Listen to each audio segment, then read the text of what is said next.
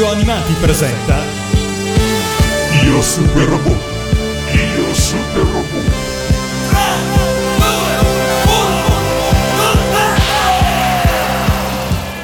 Quel robot è perfetto. Non c'è nulla da correggere o da modificare. Rio. Con Mazinga Z potrai essere come un dio o come un demonio.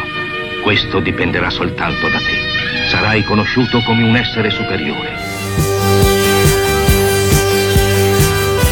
Tutto è pronto su Radio Animati per una nuova puntata di Io Super Robot, assieme all'invulnerabile Matteo e all'invincibile Mito Comon. Nelle puntate precedenti abbiamo presentato Super Robot 28 del 1963, Astro Gang del 1972 e infine il primo super robot vero e proprio Mazinga Z, sempre del 1972.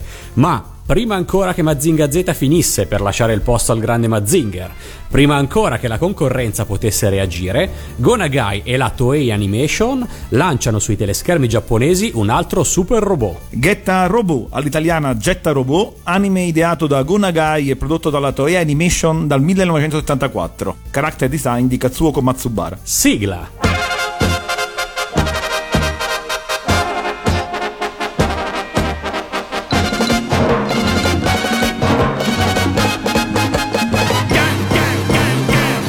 い命が真っ赤に燃えてゲッタースパーク空高く見たか合体ゲッターロボだガッツガッツゲッターガッツ三つの心が一つになれば一つの正義は百万パワー悪を許すな。ゲッタパンチ。ゲッゲッゲッタゲッタ。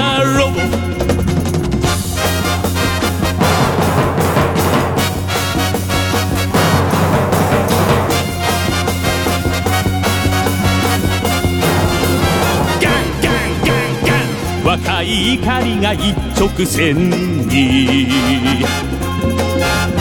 ゲッターチェンジぶちかませ。見たか変幻。ゲッターロボだ。ガッツガッツ。ゲッターガッツ。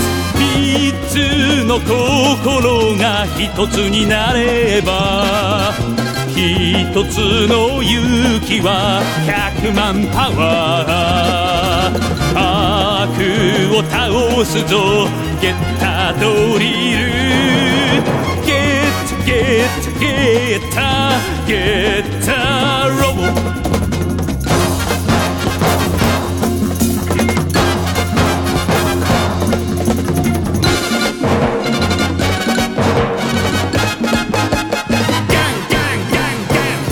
い希望が虹を描き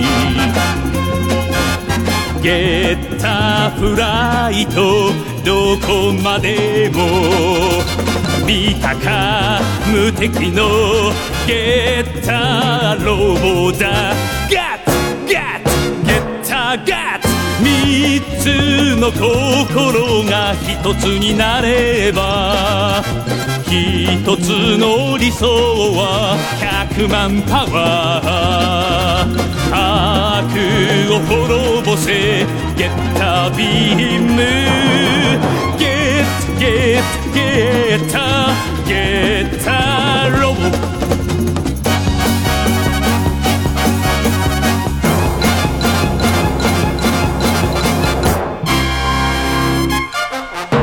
La coinvolgente sigla che abbiamo appena ascoltato, cantata da Isao Sasaki e dal coro Korogi 73 e composta da Shunsuke Kikuchi, il testo è dello stesso Nagai, ci mette subito nello spirito giusto per capire cosa stava succedendo. Nel mentre che Mazinga stava mietendo da più di un anno un, un successo enorme, la Toei decise che era il caso di continuare sulla strada del super robot e, come ricordavi, prima ancora della conclusione della serie di Mazinga Z e prima ancora del suo degno sequel, di cui parleremo la prossima volta, la Toei decise di sviluppare un'altra originale idea di Gonagai ed ecco che il 4 aprile del 1974 viene trasmesso Getta Robot, non robot, proprio robot alla francese, in Italia il titolo fu Space Robot, che durerà fino all'8 maggio del 1975 per un totale di 51 episodi. Qualche giorno dopo la prima puntata della serie esce anche il manga, sempre ideato da Nagai ma non disegnato da lui, bensì da Ken Ishikawa, che contribuì poi anche alla realizzazione e alla caratterizzazione di mecha e personaggi della serie. Rispetto alla serie però il manga è molto più violento, dai toni più adulti, il protagonista principale, Ryo, è un violento attaccabrighe, il secondo protagonista, Ayato, è un ex terrorista del movimento studentesco. Non è però l'unica versione manga degli anime, eh? ce ne sono altre, ad esempio una di Gosaku Oda. Torniamo però uh, al, all'anime. Il cartone parte dalle seguenti premesse. E I dinosauri che un tempo dominavano la Terra erano stati decimati e quasi estinti dall'arrivo sulla Terra di energia proveniente dallo spazio, i raggi Getta Rifugiatesi nelle viscere della Terra, erano riusciti a sopravvivere e a dotarsi di una tecnologia robotica avanzata. E proprio mentre il professor Sautome comincia la sua ricerca sui misteriosi raggi Jetta e lavora un robot capace di esplorare lo spazio, ecco che l'impero dei dinosauri, governati dal crudele Gol, si risveglia, intenzionato a riprendere il dominio sulla Terra. Ora, poiché il laboratorio del professor Saotome, posto nelle vicinanze del monte Asama, vulcano al centro del Giappone, raccoglie per motivi di studio i raggi jet con un'apposita antenna puntata nello spazio, i dinosauri devono distruggere per prima cosa il laboratorio. La cosa nell'anime è meno chiara, ma nel manga è bene spiegata, perché i raggi jet sono energia pulita per l'uomo, ma letali per i dinosauri. Come notate, il presupposto è simile a Mazinga e a Devilman, cioè una minaccia dal passato si risveglia e grazie alla tecnologia minaccia il futuro dell'umanità. Ancora una volta il pericolo non viene dallo spazio, ma dalla Terra stessa. Anzi, stavolta non sono neanche umani, sono animali. La tecnica umana, cioè, è la causa stessa dell'attacco, da parte di forze antichissime che da questo potere sono direttamente minacciate. Insomma, in Jet si ritrova un altro tema sviluppato da Nagai in Devilman, cioè la razza umana non è proprietaria della Terra, ma è grazie ad un misterioso potere proveniente dall'esterno che ha potuto svilupparsi a danno dei dinosauri, i quali invece ora vogliono tornare in superficie. Questa cosa mi ricorda un po' anche Jig, ma non anticipiamo. Noto che anche in questa serie abbiamo lo scienziato combattente al lago Nagai che eh, costruisce il super robot con cui difendere l'umanità. Eh sì, come spesso in Nagai, in realtà però il professor Saotome aveva già costruito un robot funzionante con l'energia dei gaggi jet e armato, ma lo voleva piuttosto usare come strumento di pace. Per esplorare, per esplorare lo spazio, dicevo. Per esplorare lo spazio, esatto. Ma a seguito dell'attacco dei dinosauri non ha altre alternative che usarlo come arma di difesa. E questo nuovo super robot presenta però un'importante novità rispetto ai precedenti. Già, la caratteristica principale di Jet Robot, cosa che dal punto di vista della fondazione del genere e dalle, sulle, dell'influenza sulle opere future gli conferisce un'importanza pari a Mazinga, è che si tratta del primo robot componibile e in un certo senso trasformabile dell'animazione giapponese. Eh, è basato sul principio, ricordato anche nella sigla italiana, dell'unione che fa la forza, o come dice la sigla iniziale giapponese, della fusione di tre spiriti che diventano una forza inarrestabile. I protagonisti, cioè i tre piloti del robot, Ryoma Nagare, semplicemente chiamato Ryo, Hayato Jin e Musashi Tomoe, sono alla guida di tre navicelle dalla forma aerodinamica, le macchine Jetta, Jetta Machine nell'originale, Aquila, Jaguaro e Orso, Eagle, Jaguar e Bear nell'originale, e queste macchine Jetta si possono combinare tra di loro in vario modo. A seconda di quale navicella pilota infatti la fusione e la sequenza della combinazione, esse sono in grado di dare forma a tre diversi robot, Jetta 1, Jetta 2 o Jetta 3, rispettivamente pilotati da Ryo, Hayato e Musashi, ognuno con proprie caratteristiche. È importante che i piloti ci siano.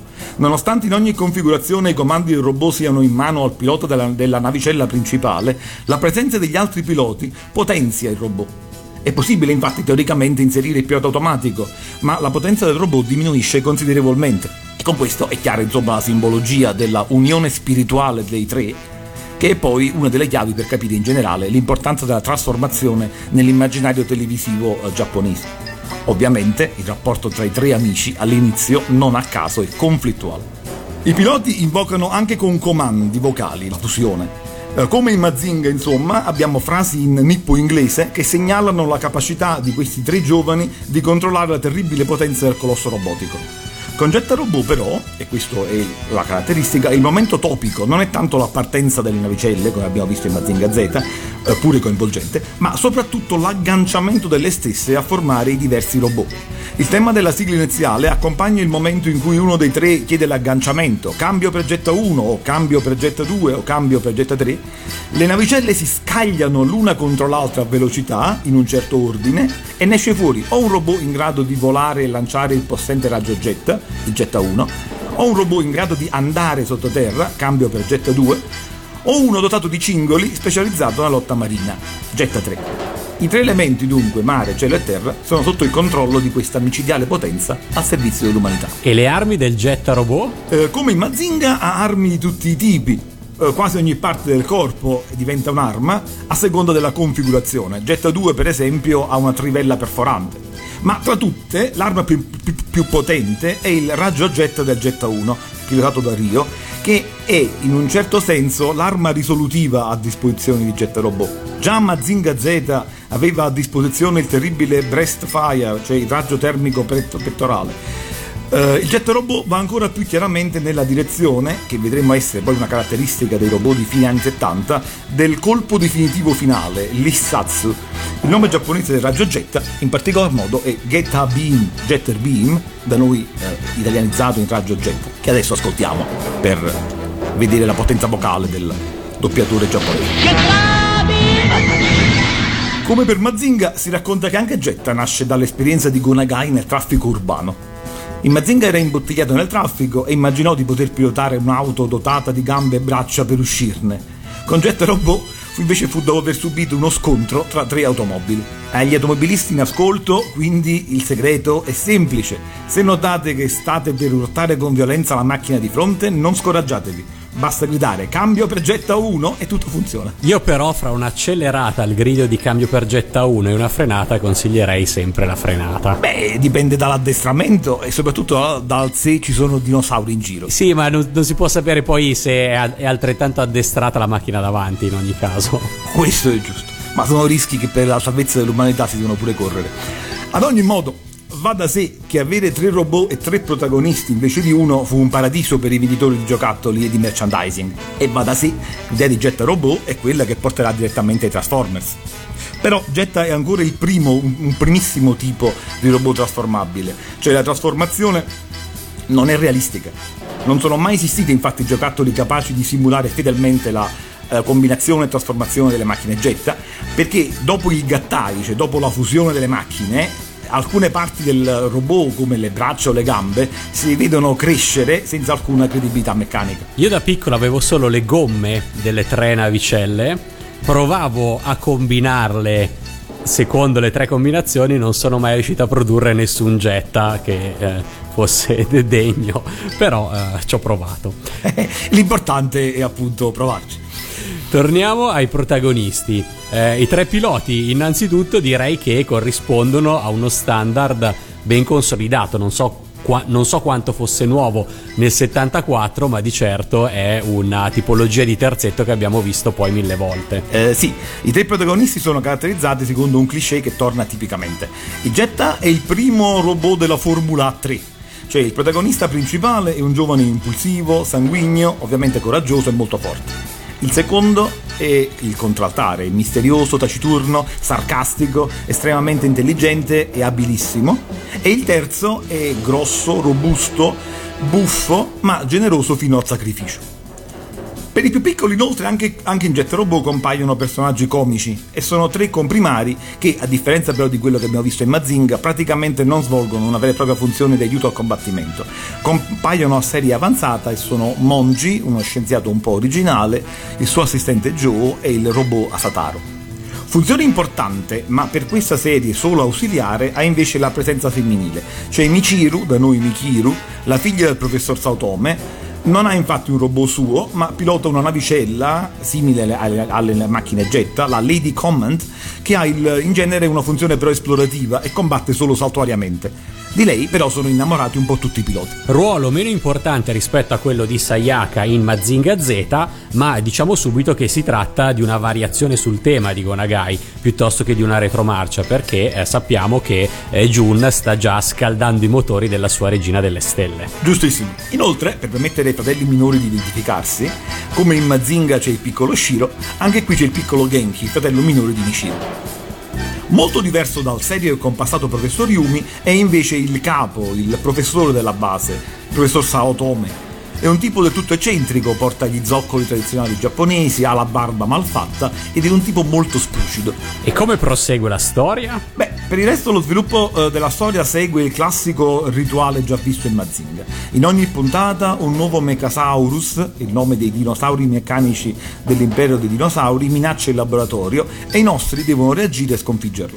La serie tra l'altro è drammatica già dall'inizio perché il primo figlio di Saotome, Tetsuto, perde la vita tra lo sguardo attonito dei fratelli e degli altri, non essendo preparato all'attacco dei dinosauri, pilotava una versione prototipica del robot. Tuttavia è pur sempre una serie per bambini e quindi a toni spesso molto leggeri, esattamente come in Mazinga Z, in particolar modo grazie alla figura di Musashi, tipo nella prima puntata, che appunto è drammatica, però lui ha paura di rettili e deve superare questa paura per poter combattere contro i dinosauri. In alcuni episodi si descrivono meglio i protagonisti. Per esempio, nell'episodio 19, il severo padre di Rio, un insegnante di arti marziali, vuole riportare il figlio a casa, ma poi capisce e accetta che egli combatta per la razza umana.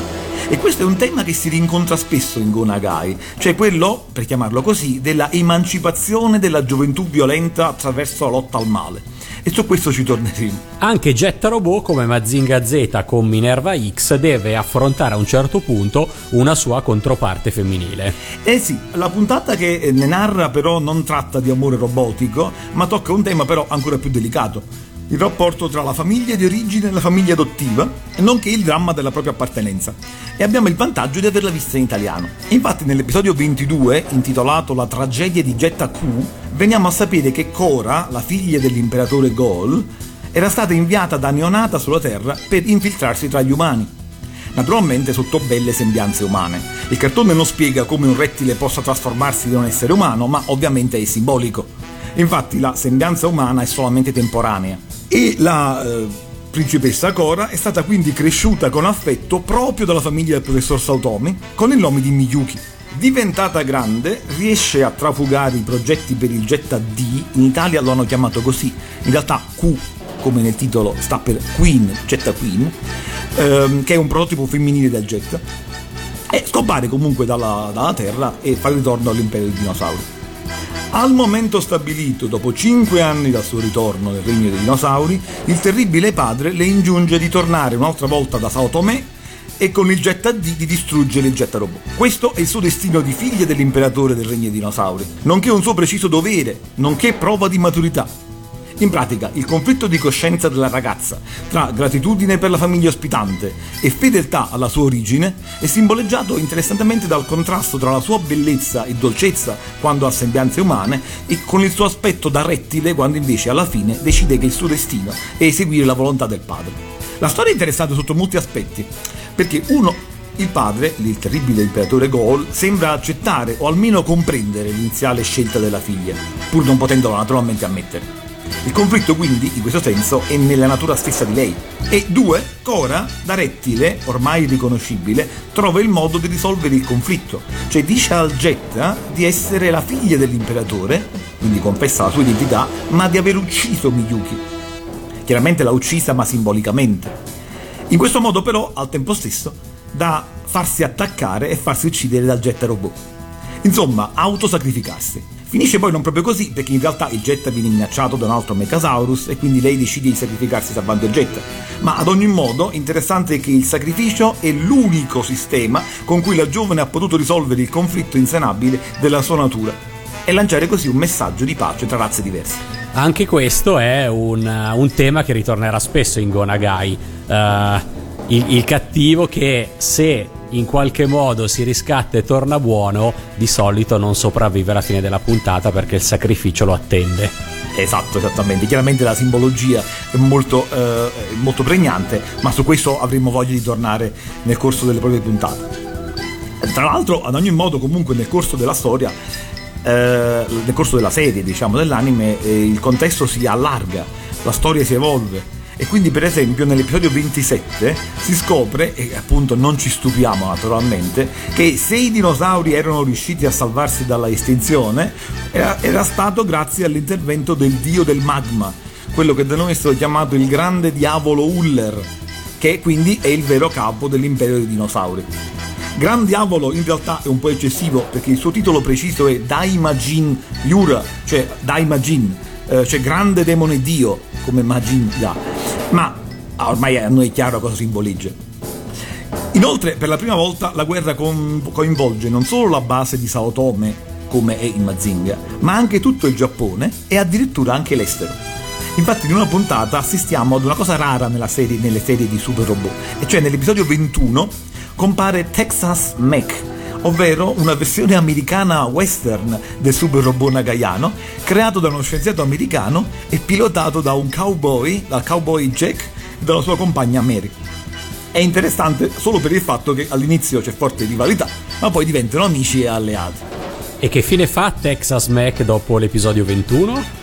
E viene ricordato nei momenti drammatici finali, quando i dinosauri stavano avendo la meglio, si vede che sono riusciti anche a catturare Jack e a mettere fuori uso il robot americano. La salvezza, insomma, viene dal Giappone. Ah, eh, nell'episodio 46 compaiono anche degli alieni provenienti dalla costellazione di Andromeda. Però qui è solo un episodio, cioè non tornano. Veniamo quindi al temuto finale, temuto per chi non ama gli spoiler. Beh, eh, sì, certo. Eh, di tutte la parte più drammatica arriva proprio alla fine, che purtroppo non abbiamo visto ancora in italiano nella forma animata. Infatti in Italia furono importati, lo spiegheremo subito dopo, all'epoca originariamente solo una trentina di episodi e non la conclusione della storia. Però in forma un po' diversa la vedemmo grazie al mediometraggio Getta contro Mazinga di cui parleremo più in là. Non faccio comunque spoiler se vi dico a questo punto dell'ultima puntata. L'impero dei dinosauri sta vincendo, sta trionfando al punto che ormai festeggiano già la vittoria.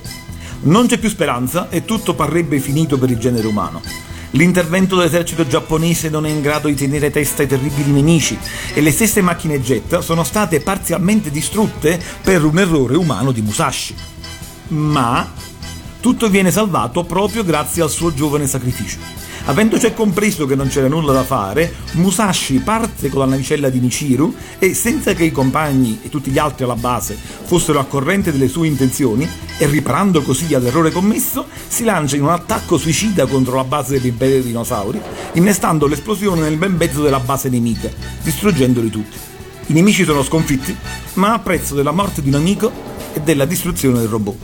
Suono di armonica di Ayato, commemorazione dell'amico. Insomma, una conclusione triste e aperta. Negli ultimi minuti della puntata arrivano nuovi nemici. Infatti la puntata si conclude in maniera eh, eh, chiaramente eh, sospesa con un gambare jet robot, forza jet robot, così preparando il seguito trasmesso già la settimana successiva. Al di là della drammaticità, però, va detto che in confronto al finale di Mazinga, quello di Jet è molto più affrettato e il passaggio di consegne, per così dire, viene spiegato poco. Del passaggio di consegne, ovviamente parleremo poi eh, a tempo debito. Veniamo adesso al Jet Robot e l'Italia. Uh, Jet Robot fu uno dei protagonisti della invasione dei nostri teleschermi da parte delle armate animate giapponesi, debuttando nel 1980 col titolo di Space Robot e con una sigla che ha lasciato il segno e ovviamente è una delle mie preferite. Space Robot,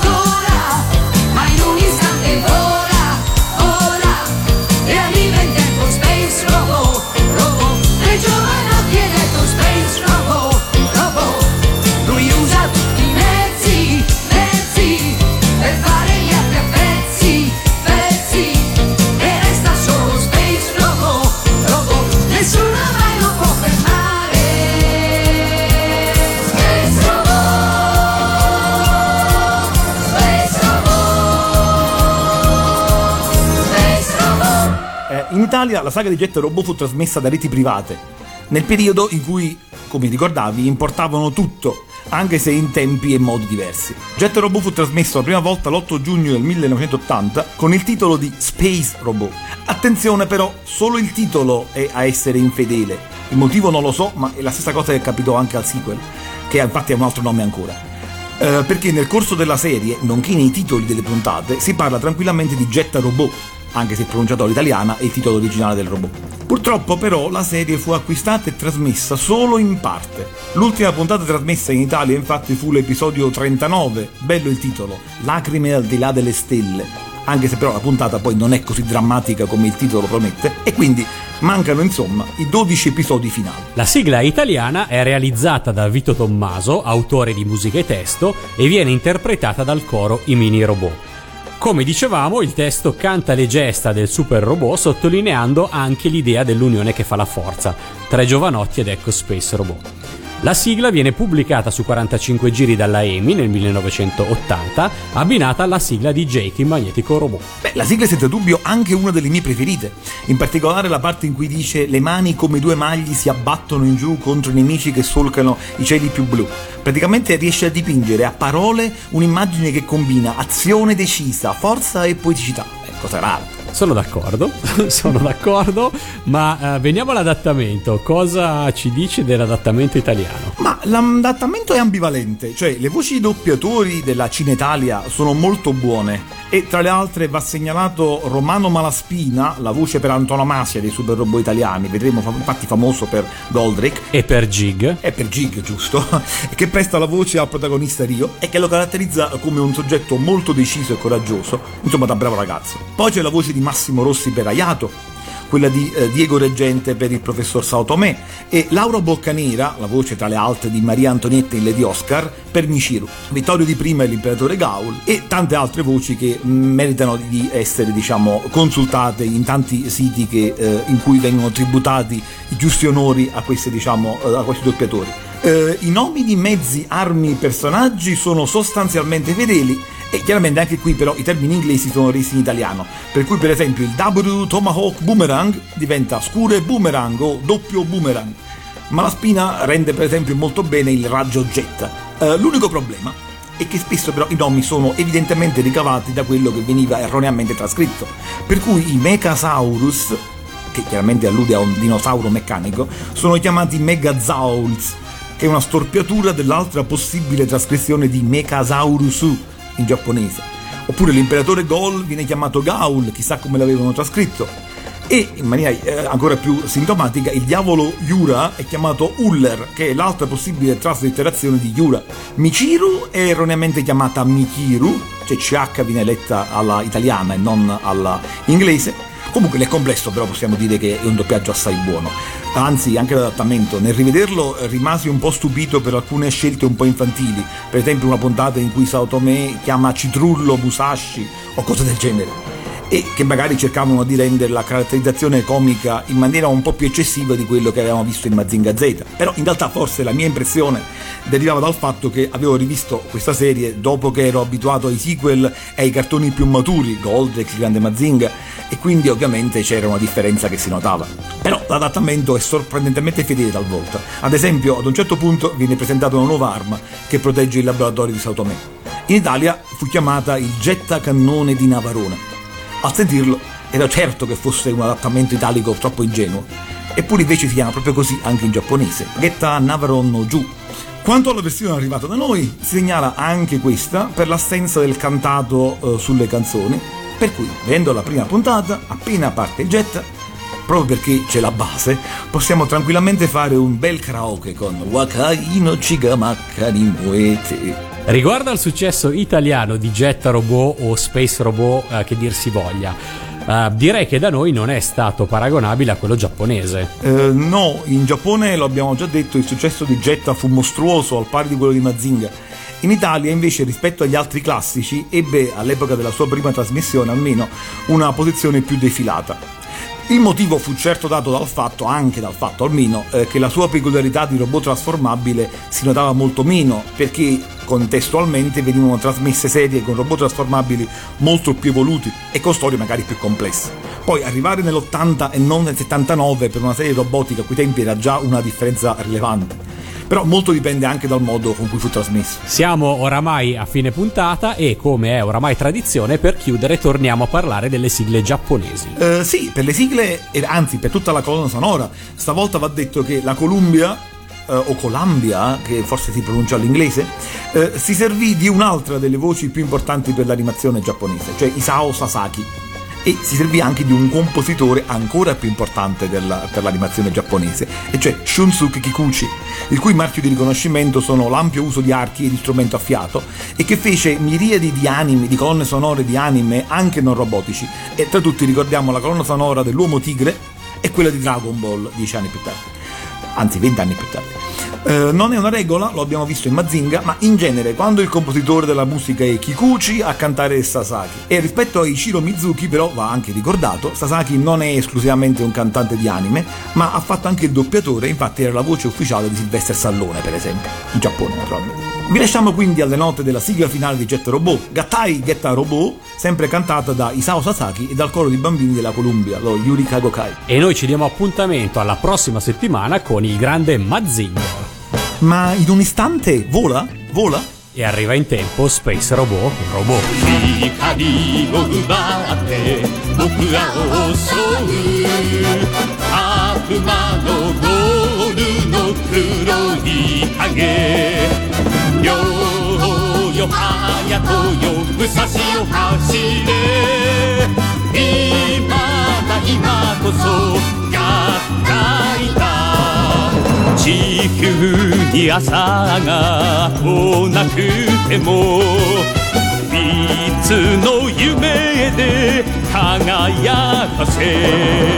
Get a one, get a two, get a three Get a ロボは今日も行く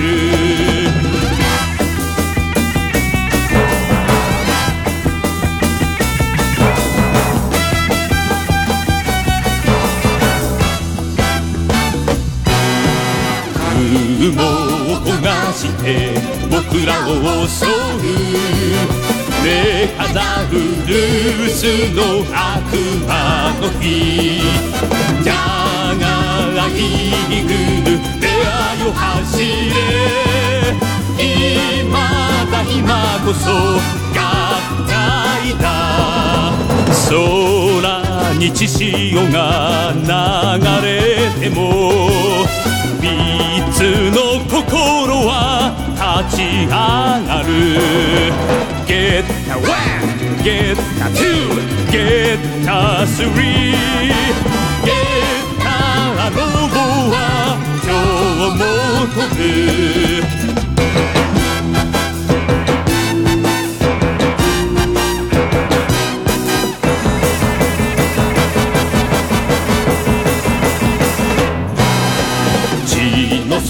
こ揺るがし僕らを襲う悪魔の心の黒い爪ゲッターチームの勇姿を走れ。今だ今こそ合体だ。青い大地を守るため。三つの正義は突き進む Get a one, get a two, get a three Get a ロボは明日も行く